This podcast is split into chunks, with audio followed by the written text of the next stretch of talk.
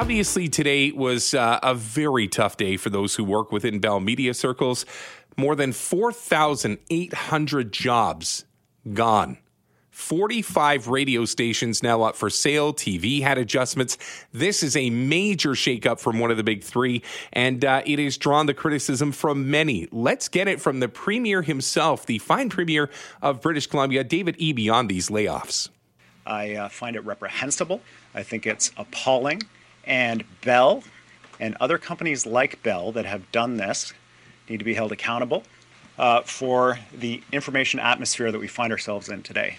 On behalf of all British Columbians that have watched their local news stations slowly turn to garbage by these companies, I, I just want to say shame on you. I call on the federal government to stop this assembly of media properties that are not actually properties to the local communities they serve. They are an indispensable source of information. Now, I'm going to open up the phones to you in just a few minutes' time at 604 280 9898 to give you your say. But uh, listen, I'm not going to come onto this show and bash another corporation for uh, gutting its commitments to communities across this country. I won't do it. But the fact is, if business isn't working, it's just not working. But it can work. It has worked and it can work again. Here's what I see what's the old saying? Don't bring me your problems, bring me your solutions. again, here's what I see. Today, we find out that more than 20 British Columbia radio stations are now up for sale. This is after one of the big three bought it, used it, gutted it, and now they want to sell it. Cool, let them do it. But here's my ask to the CRTC, the governing body of all of these media properties in this country. If a local company comes to you and says that they've scratched enough money together to take a run at one of these stations and they've checked the proverbial boxes. Let them have it. Give these communities their stations back and let them to be uh, let them restore the trust that's been lost. I mean, what other way to say it than that? I've been a part of cuts at a radio station. Come to think of it, I've been a part of those cuts from a few years ago. No harm, no foul. You just move on. It is what it is. But here's why I bring this up not to bash but to show these communities what could be a silver lining.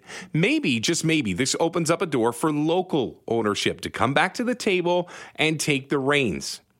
I bounced back in this industry thanks to a year where I actually left Vancouver because opportunity wasn't exactly knocking on my door. So I went up with two bags to Powell River to good old CHQB 1280 AM where the country music flowed and the owners, the Brown family, knew the value of community radio. I quickly learned why everybody listened for the tide report, why the news mattered, the weather mattered, and the connection between the listener and the station mattered. Radio is a business, absolutely. Trust me, I know. But radio, it's also a friend.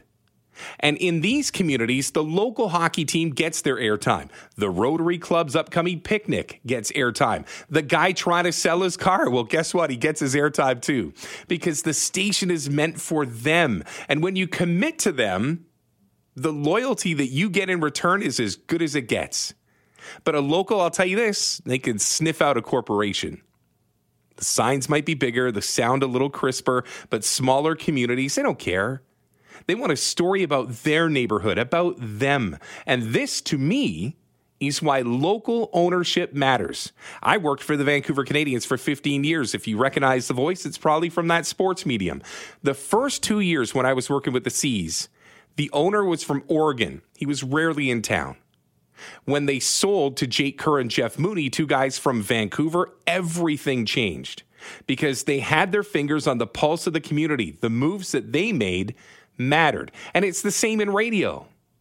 The newspaper, the TV, you know, all those quote unquote dying mediums that just happen to kind of still be around. When it's local, you can feel it. Trust me, I was there, I know. One time, if I can just go off on a tangent more than I have already, one time I mentioned on air I had forgotten to eat my breakfast because I slept in late and therefore I apologized because chances were I was going to be grumpy. Get this 10 minutes later, Car pulls up to the small station by the ferry terminal, and out pops a kind lady with a bag from McDonald's. She knew me, and I never forgot her generosity. Listen, man, today was a really bad day in the media industry here in BC, and for that matter, across Canada. But I believe, maybe naively, that some good can come from this if you look at the big picture. Some who got let go today, they'll find work elsewhere. Others, well, they might need some time before they reinvent themselves like I did, but all will find a way. We all do.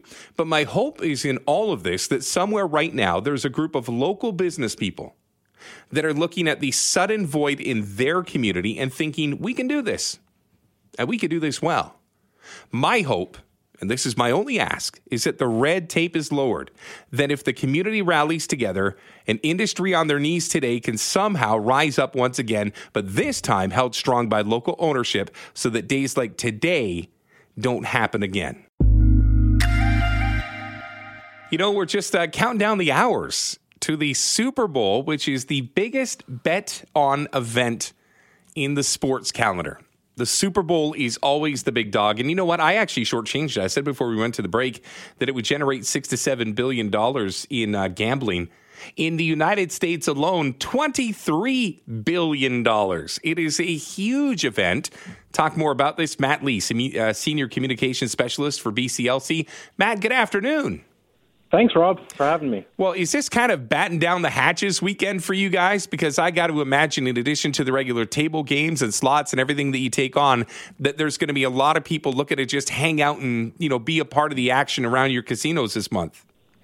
Oh yeah, absolutely. Not just casinos. Of course, you're going to see a lot of sports bars packed uh, as well these days. So uh, it's kind of like the night before Christmas for us, but uh, it's a week long event. So uh, we're super excited for every Super Bowl, but uh, of course, this one probably feeling uh, more special than the last. Is there any indication that you guys get at the Lottery Corporation that it's going to be an exceptionally big year? Because I've seen a multiple, uh, a couple of different reports from some pretty notable entities that say this could be the biggest sporting day, Saturday, the biggest betting day in the history of betting. Does that does that ever come across your desk? Oh yeah, I mean absolutely. I mean I, I think we all have seen the the landscape right now. Uh, online gambling has become pretty mainstream these days, so we certainly see every year become uh, more and more popular. And we already know that the Super Bowl is the most popular sports betting event of the year. So really, it's it's a meeting of both of those worlds. Uh, you know, again, as players start uh, you know finding new ways to enjoy and experience their Super Bowl, we we've definitely seen that sports betting is part of that. So uh, it makes it's no surprise to us that we're going to see a record-breaking Super Bowl uh, here on PlayNow.com. So I had a conversation actually earlier today with a friend, and he said, you know, there's a third party to this. You've got two heritage brands. you've got Kansas City, you got San Francisco, so that's great for interest. But the third leg of the tripod here happens to be Taylor Swift and bringing in all this new energy, this new demographic that doesn't usually check in on sports this time around. Seeing that. Uh, Maybe they could even bet on how many Taylor Swift sightings we may see. Do you think that there's something to that? Oh yeah, I mean absolutely, and we're we're trying to get in on that fun right now on PlayNow as well. We have 17 Taylor Swift inspired bets available to wager on at PlayNow.com. Get and out! Think, wow. No, I'm I'm not kidding. And you, you know, I think among them the most popular is Will Travis Kelce propose to Taylor Swift on the field after the game. Long odds there. It's 11 to one, but uh, that's getting a lot of attention. How many times will she be shown during the broadcast? I think the over under set at five and a half. And will she be shown during the national anthem? So those are among our, our most popular Taylor Swift bets on PlayNow.com. And I think going back to our last question, part of why we're seeing so much more extra intrigue around this year's Super Bowl compared to the last. I just find it really extraordinary how powerful one person can be. But again, I'm starting to learn about the magnitude of uh, Taylor Swift or Swifties. Matt Lee is a senior communications specialist joining us here. He's from BCLC. Um, the number, the sticker shock of just $23 billion being exchanged in the U.S. alone. How does uh, how does the industry handle that kind of money? I mean, there's a lot of you know money going left or going right based on these bets. How do how do people handle just that sum, that volume of money? Uh, you mean in terms of from a business perspective or maybe from a player perspective? Well, for example, I think of places that accept bets, like a bookie place. Like I think of Las Vegas, for example, and I think of all the money that's going to be exchanged. Like let's say somebody wins a couple million dollars and all that hands. I mean, obviously they get their cashier's check and what have you, but all this money, I mean, uh, who can cover it?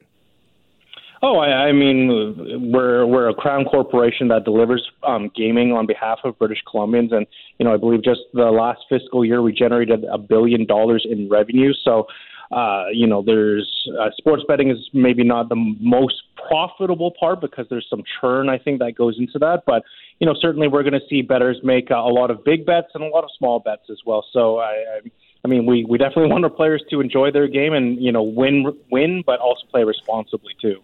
Hey Matt, I know that it took a long time for sports betting to get its traction here in BC and across Canada for that matter. When did you realize that it was going to be here for good? Was there a, a kind of a top of the mountain moment where you're like, "Wow, we've really got traction with this, and now we can start to grow it out"?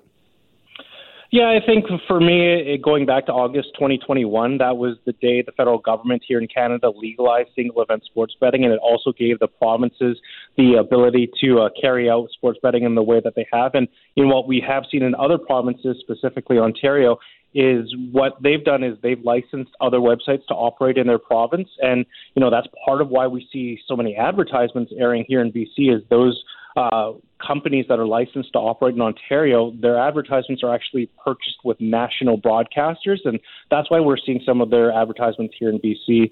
And, and you know, I think that was probably one of those big moments when sports betting really began to take off here in Canada. That was my my very next question. I said, "What do you say to those who are just tired of seeing you know one to two commercials every break, be it the NHL or hopefully the Super Bowl, where they're seeing just this constant bombardment. It's a national buy, isn't it? Yeah, oh, yeah, absolutely. And like, let me be clear too. We see the same advertisements that British Columbians are seeing, and we actually kind of share in those frustrations because when you seeing when you're seeing you know advertisements with Jamie Foxx and what have you uh, showing up on your screen, Wayne Gretzky, these are ultimately websites that are not legally permitted to operate here in British Columbia, in British Columbia, and yet we're seeing British Columbians seeing those advertisements. So it actually creates more confusion among British Columbians about which websites they're able to play on and which ones they're not. Oh, that's really interesting, uh, Matt. Before I let you go, I got to ask you: Is she going to get proposed to? Where are you putting your money on this one for Taylor Swift? Is she going to get proposed to or no? I'm. I mean, the odds are eleven to one, Rob. So I'm going to call it a long shot. I think Travis Kelce has a, a lot of other things he's worrying about, specifically winning another Super Bowl. Uh, but you know what? It's all fun. I, I actually think that uh, I, if I would be inclined, I'd say that we're going to see her more than five and a half times during the broadcast. So that will be interesting. But you know what, Taylor Swift, it's good for the NFL and it's good to create new fans, and I, am all for it, to be honest. Yeah, I, I, blame the TV networks. I don't blame Taylor Swift at all. And, and final question for you, Matt: Who's going to win the big game? Oh, it's hard to ignore the Kansas City Chiefs, Rob. I've been made a fool of this entire NFL playoffs. I did not have the Chiefs getting past the Buffalo Bills, and you know, betting against Mahomes in the Super Bowl just seems foolish at this point. So, team of destiny, unfortunately, and whether you love or hate the Chiefs, they just feel really good to bet on, and that's what we're seeing British Columbians bet on.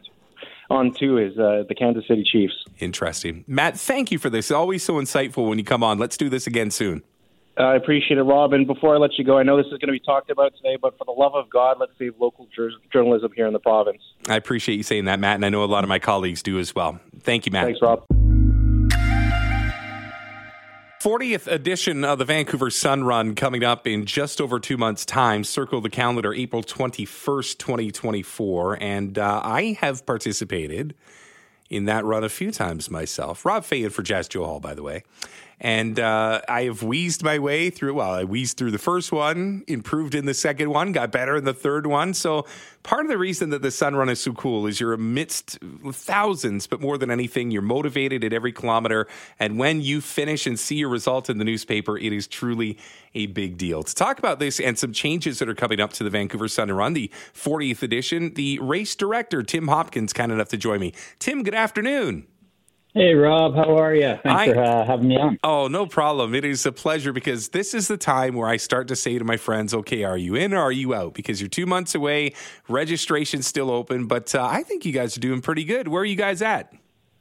Uh, well, we're just coming up onto our early bird deadline for our uh, our open team division, but uh, we're over uh, 25,000 registrations already. Uh, about 10,000 to go to where we were last year at 35,000, but uh, obviously, being the 40th anniversary, uh, we've kind of set our own internal goal of trying to get back to uh, the 40,000 number, and that would put us closer back to where we were in 2019, uh, pre-pandemic, and uh, I think we can get there. It's uh, it's really been well supported the last couple of years, and uh, the registration numbers currently are showing that. Congratulations. 25,000 two months out is a big deal. I know your team's working hard in the background on that.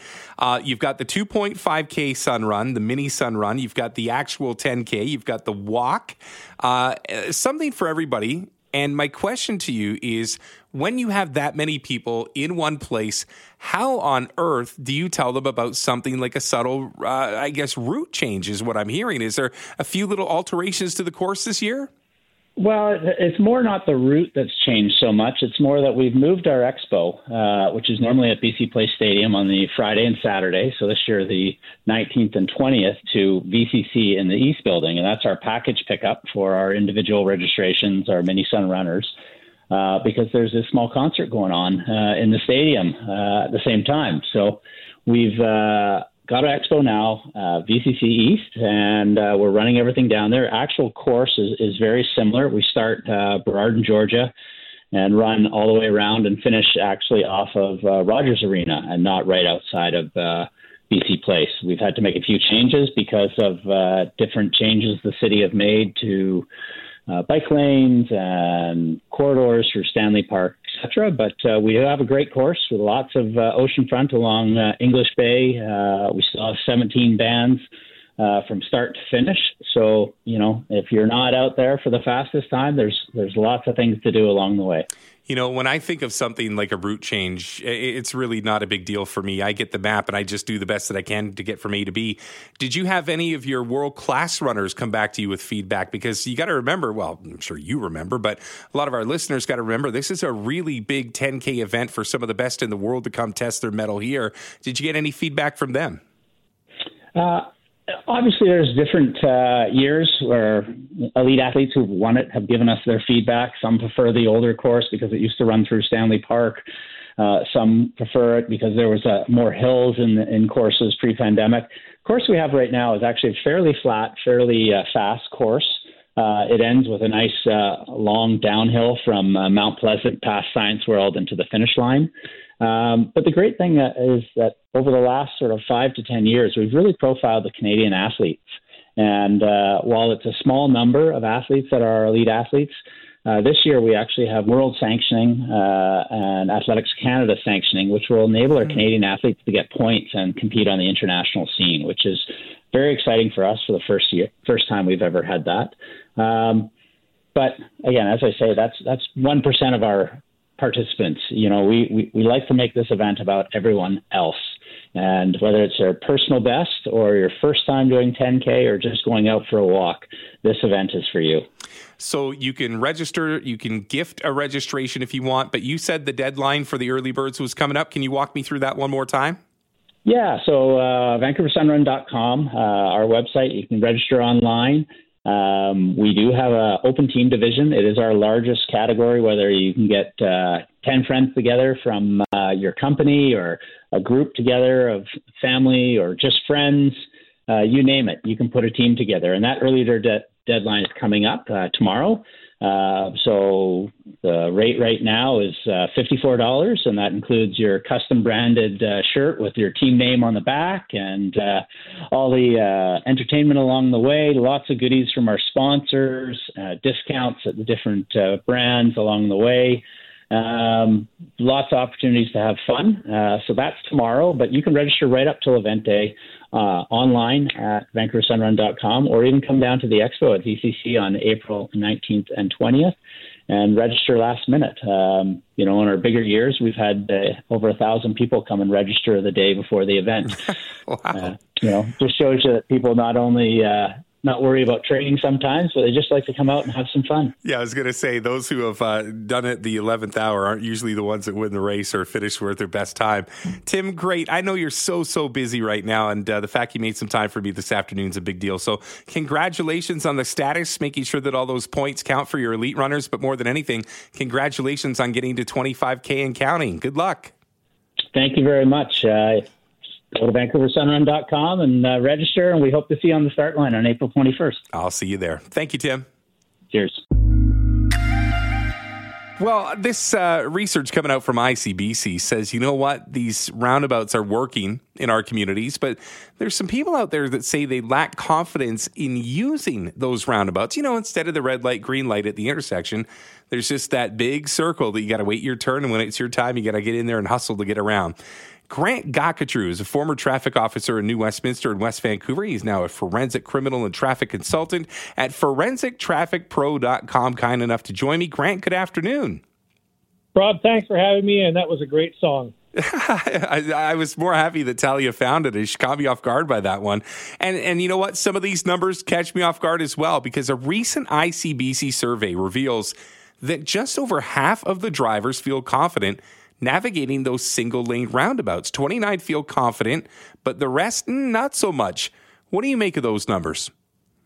That's not the least bit surprising because roundabouts are relatively a new idea here in British Columbia over the last several years. I mean, obviously, in certain places in Europe, they've existed forever. Uh, but uh, they just plunked them into BC uh, and uh, without uh, any uh, education to the motoring public and um, expected them all to understand it uh, without question. And obviously, um, there is a steep learning curve for people. Now, we've all gone through these roundabouts, and for the most part, people get it. I mean, the person in the roundabout has the right of way. Um, but uh, I've been stuck behind some people that are completely confused, and I think there's a amount of people that are confused in roundabouts, but those are the same people that are generally confused putting their socks on in the morning. I think the vast majority of people get it, uh, but I think there has to be more uh, education on the part of ICBC and the government when it comes to um, teaching people how to do a roundabout, and not just assume everyone knows how to do a roundabout. Well, one of the things that came up in the report was one of the biggest frustrations when it came to roundabouts was the quote lack of signaling when exiting a roundabout. Which uh, you know, I live in Pitt Meadows. We've got a few of those around there, and that is the one thing is I don't know if the guy's coming or going, and you know what, you just got to take your foot off the gas pedal. But I got to assume that maybe that also falls under the education platform. Well, absolutely. And some people just cannot multitask when they're driving. You go under a roundabout, you're trying to figure out if you're in the right lane or not. You're looking at the sign for the exit. You're looking for other cars. And, oh, I have to turn my signal on as well. Uh, most of us can multitask. I think there's a percentage of drivers out there that can't multitask. And, and, and so you really have to have your head on a swivel in a roundabout. But I think roundabouts are an excellent idea as far as I'm concerned. Well, you're a former traffic officer, so I'm imagining that you've probably seen almost every possible scenario with a car or a truck or what have you. But from a law perspective, is there something like, let's say there's a, a cop that's just kind of hanging around, maybe he's in his car going from A to B. Is there something that a driver can do that makes you say, mm, I got to flick my lights on for this one? Is there something that people have to watch out for with etiquette or, or something along the lines of the law? When it comes to roundabouts, uh, generally it's uh, just obeying the signs and the lanes. Uh, some roundabouts only have one lane that goes through them. Some have two, and the confusion comes with the two lanes because you got to make sure you're in the right lane. You don't want to take the first exit. You want to take the second exit, and that's when that's when uh, the cluster happens. And uh, I'm not too sure if any of the uh, traffic units in the Lower Mainland ever do a roundabout blitz um, but that's a, a good part of education that I think would be beneficial. Grant Gottgetreu is a former traffic officer both in New West and West Vancouver, now a forensic criminal and traffic consultant at forensictrafficpro.com, joining us here on the Jas Johal Show. You know, the one thing, Grant, and I'm so glad I've got you here, the one time that I've been perplexed, and I think I know my way around a, a roundabout, no pun intended, is when you add a pedestrian or cyclist crossing into the equation does that is that the ace in the deck? Whenever there's a pedestrian there, all all bets are off. You all got to stop, or how does that work? Well, it depends if there's a marked crosswalk or not. The second there's a marked crosswalk, then this then once the pedestrian is in the marked crosswalk, now they have the right of way, and vehicles have to stop. Um, I don't see that as a as a massive issue more than it is with people that just approach a roundabout and are confused. They don't know what to do. Um, I mean, at the end of the day, it's not overly confusing.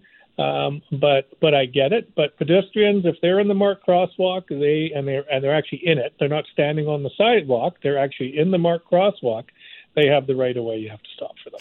And final question for you, Grant, and I really do appreciate your time with this. You've seen, like I said, so many different scenarios. Do you find that more accidents happen by those who are just not really sure or by those who are trying to get there a little faster than they should? I think it has more to do with those that are unsure because those are the drivers that are unpredictable. You can't tell what they're going to do because they don't know what they they don't, they themselves don't know what they want to do, and they're the ones that do the sudden movements that cause the collisions. Um, but uh, again, it's one of those things where uh, the government stats uh, the stats will show what the predominant cause of collisions are in roundabouts. Right. Grant, what a great segment. I think there's a lot of people that are going to be driving home this afternoon that all of a sudden just got a little more educated, if you will, on roundabouts. Thanks for spending time with me and helping me with this. Anytime, Rob. Thanks again. My pleasure.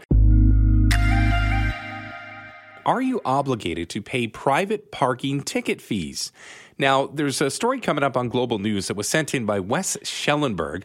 He's a man from Abbotsford, and basically, I'll just give you the Coles notes of this. He and his wife visited a Christmas market out in Fort Langley back on December 15th of last year parked at a lot monitored by EasyPark. Well, guess what? The pay station in the lot was out of order. So they went to an attendant, uh, basically told them the story, said it was malfunctioning, it wouldn't accept the credit card. And then when they back they went back to their car, they spotted two attendants, told them that they were leaving, they were unable to buy a ticket, and then they noticed that there was a ticket on the windshield. So one of the two attendants said that they would remove the ticket, they'd rip it up, but wouldn't you know it, a month later, they received a violation notice for $145. Here's Wes telling uh, a little bit about his frustrations. I found it really frustrating because uh, it wasn't like I was trying to evade a parking, paying parking. Uh, we hadn't left the lot. We were only here for a few minutes. All right, so let's get to the bottom of this. Traffic lawyer Paul Doroshenko, kind enough to join me. Paul, good afternoon. Yeah, nice to speak with you. Well, you just heard from Wes himself a little bit frustrated because he thought he had done everything. It was a malfunctioning uh, device within a parking lot, and yet he finds himself out 145 bucks. What should he have done? Well, maybe he's not out 145 dollars just yet. I mean, the uh, this is the the parking company claiming that he owes this money, and he can always go back and explain it to the parking company. But think of the the, uh, the what a pain that is, right? Like write a letter to them to explain it all and hope that they accept it, and then if they don't accept it, what are you going to do? Like, what's your remedy? Um, you know, I, it sounds like he did everything right. Sounds like he did everything correct at the time. And here you know he gets this thing in the mail. And of course the parking companies have access to your address based on your your uh, license plate number well, Paul, okay, I, I want to kind of backpedal this for those listening that maybe don't understand this. So, what happens before it goes to a collections agency? Obviously, they wait a set amount of time. Does this company, if they don't hear from you or they don't get the money, they ship it off to the collections agency. But once they ship it off to the collections agency, is this not now a write off for that company? Well, it's not necessarily even something that could go to a collections agency because they don't have that much information. Like, I don't have people calling me saying a collections agency is hounding me for the $145 ticket. Uh, and the reason I think that they probably don't send those to a collections agency, they're just doing it themselves, harassing people to try and collect this money, is because the last thing they want to do is make an allegation against somebody that somehow damages their credit rating. But if they do, if they find somebody who's, you know, a collection agency that's willing to try and uh, and come back after it, yeah, I mean, you can continually to be be harassed for this money. Uh, in this circumstance, where you know it's a, a, a dispute over whether or not you violated their terms and conditions of their of their parking lot parking agreement, if they're applied. well, one of the things that was brought up to me, and I, I, was looking around Pacific Center here and just talking to some people before the show, is they said, how many people actually read the back of the receipt? Like when you come into the parking lot, for example, you put in your card, you or tap your card, you get this little thing that you either put on your windshield or keep with you until you cash out. Not a lot of people read the other side, which has got some interesting terminology. Well, it's after you paid, right? Correct. So you get this notification yeah. after you've paid. You've already formed the contract and then you get this notification oh here's the terms of the contract. So i mean these things don't go to court and there's a reason they don't go to court. It's such a small amount of money. But really it's bound by like standard contract law. And the the you know the contract has to be reasonable. Um, in some circumstances, you can get away with things that are unreasonable, but this is also notifying you of the terms after the contract, and so you don't necessarily know those terms beforehand. Now, the parking companies might take the position, well, it's on a sign somewhere. But again, it has to be reasonably applied. And in this case, of course, you know, the fellow went to try and pay. He was trying to fulfill his obligation of, of parking there. Uh, and because their machine didn't work or something didn't work, he couldn't pay. So you know, he goes to leave. How can that be a violation of the contract when you haven't bought the ticket to form the contract, right? Well, Paul, like it's you, different if you stay over your time, right? Yeah, no, I, I agree with you. Gosh, there's so many questions I have for you. Let me ask you this: You're on the street, the um, where you put the coins in, it doesn't work, but all of a sudden they say, "Well, we're going to ticket you because you could have paid by phone." What if I didn't have a phone? So the device on the street physically doesn't work, but yet they say, "Well, you could have paid by phone." How do you handle something like that? Well, that's a different issue, right? Because Correct. now you're dealing with a municipal uh, legal scheme. Um, if you're in a private parking lot, it's one thing. If you're parked on the street, you're you're bound by uh, basically City Hall. And you've heard the term "you can't fight City Hall." Uh, it's pretty hard to fight City Hall. In Vancouver, you used to be able to to dispute a traffic ticket and have a trial in front of a justice of the peace, and it was proof beyond reasonable doubt. And you know the the uh, person who issued the ticket had to show up and testify. And they just did away with that, got rid of the entire tribunal and made it so you know if you get a traffic ticket, the best you can do is phone in. Somebody from the city berates you about you know how terrible you are because you you uh, you, you failed to pay the parking ticket rather. You failed to pay for your parking ticket, and then that's it. I mean, it, it's sort of the end of it. The issue with the with the damaged meters is the city takes the position uh, that if the meter's not functioning and you don't have a phone, then you simply cannot park there because you cannot pay. Uh, and they're probably well placed to make that argument. And of course, they just write it into a bylaw, and and you're stuck with it. It's an interesting conversation. Very quickly, uh, Paul. So I get the ticket. The gentleman West gets a ticket. Do you pay it, or do you just wait out the phone calls? Uh, I wouldn't wait out the phone calls, and I and I wouldn't pay it. I mean, I you know historically one of the things that I've done, and it's been a very few times, but it's over the course of my life, is I've written a check for the cost of the next hour's parking. Right. So say you go and you pay to park, and you end up five minutes over uh, the time that you've got, and I come back and I get a ticket. I've written a check to that company and said this is the the actual damages or the next hour's parking, um, and it's fair for you to to get that, and it's you know uh, inconvenient for me, but I didn't expect to be beyond the time period. And they've cashed the check. And I know some people have done that, written with a letter, uh, and the company's written back and said no way. Um, but in a case like this, really, like you contact the company, and usually in the form of a letter or an email. Uh, I like the formality of a letter. Uh, if it's to save $145, you know, it might be worth writing a letter to them and saying this is what happened. Uh, because they don't want uh, they don't want to be looked at like they're complete jerks, right? Uh, and they don't come off very well in this scenario. And if this is in fact the way that it played out, um, you know, it will not reflect well on that company. Paul, thank you. And we didn't even get into the world of towing. We'll save that for next time. thank you, Paul. Appreciate your time Sounds today. Good. All yeah, right. nice to speak with you. Thank Bye-bye. you, Paul. Joined by show contributor Geri Mayer-Judson one more time. Geri, thank you. Oh my gosh, thank you. Well, oh wanna- my God, if Yeah. you will. There we go. we Great go. segue. Let's talk Super Bowl, shall we? And I'm not Yeah. going to talk about the Chiefs. I'm not going to talk about the 49ers. We'll save that for, you know, a sportsy day. But let's talk about the fact that right now the pop culture has maybe never been more uh, integrated with a game. I mean, you think of Travis Kelce's girlfriend, Taylor Swift, Yeah. but you think of Usher, you think of Las Vegas. This year, it seems like the worlds are all colliding. It's it's a spectacle. It's very very interesting. Statistically speaking, I got these statistics from a place called Bet99. Three quarters of us, more than three quarters of us, are at least moderately excited for the Super Bowl this year, and I think those numbers are pretty intense. Only I think 11 percent of us uh, were not not excited at all because we want to see it. I, I I know how football works. I have played football. I understand it. I don't really follow the teams and who's who in the zoo, but if plopped in a football situation, I would survive. I would function. Nice. Yeah. So I'm I'm a fan that way. Um. So I don't really care who wins the Super Bowl. I'm also not a Swifty, so I don't really care about that about Taylor Swift being there, but it's cool and it's cool that it's it's got a bunch of eyes on the spectacle and everyone's talking about it and it's something that's fun and not horrible. So the question is, can Usher crack the top ten Super Bowl halftime shows? And he's going up against some pretty stiff competition. U2, Rolling Stones, Rihanna, uh, Lady Gaga. Of course, you got Michael Jackson. You got Janet Jackson, Madonna. That's true. We had uh, essentially the 2001 album performed that other Mm-hmm. Super Bowl with Dr. Dre and Snoop Dogg and like Mary J. Blige. It was awesome. I think so. I mean, maybe. So the interesting thing is we're all taking bets on the set list, and Usher has worked very hard to craft this set list that we're all betting on. Here's a clip from him. What I did is I, I was very mindful of my past, celebrating my present, which is here in Las Vegas, and thinking about where we're headed in the future. And that was really the, the idea. What songs do I feel people know me for? What songs have been a celebration um, of all of the journey of what life and love and emotion has been offered in my music?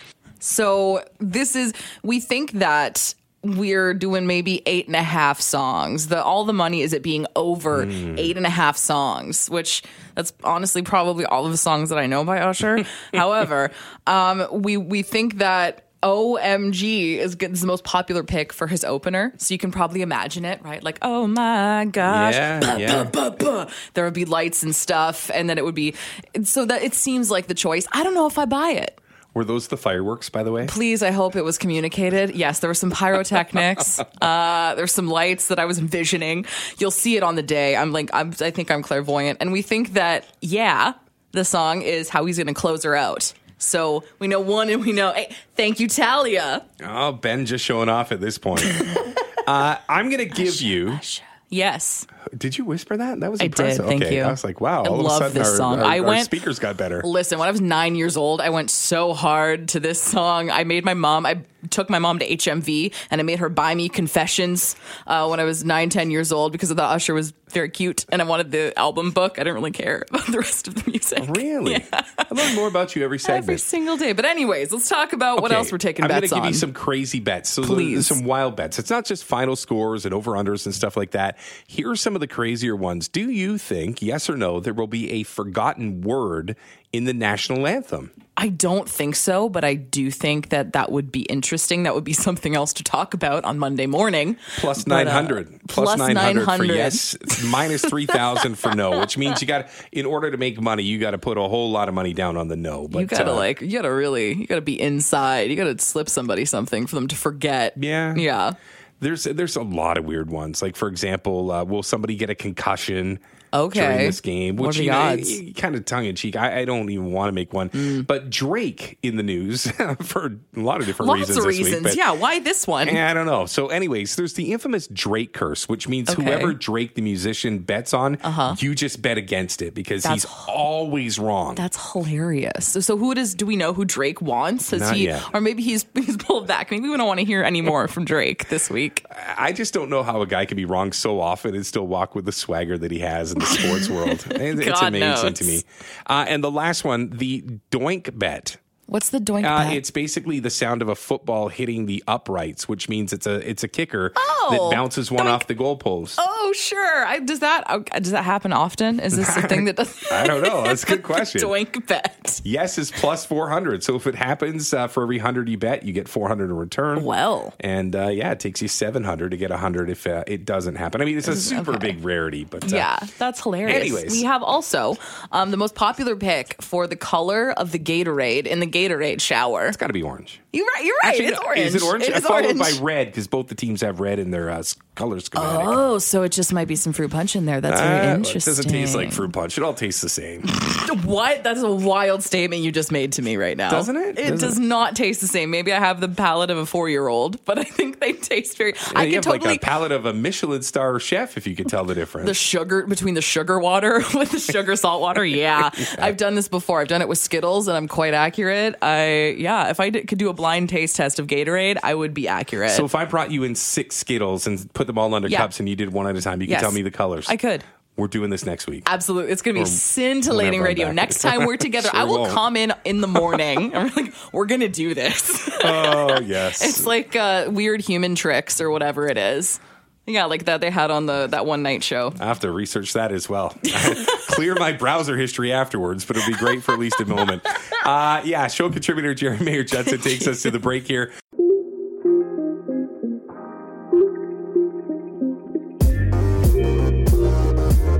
Thanks for listening to the Jas Johal Show podcast. Don't forget to subscribe to the show on Apple or Google Podcasts, Spotify, or wherever you get your podcasts. You can always listen to the Jas Johal Show live Monday to Friday from 3 to 6 p.m. on 980 CKNW and connect with me on Twitter at Jas Johal BC. Talk to you next time.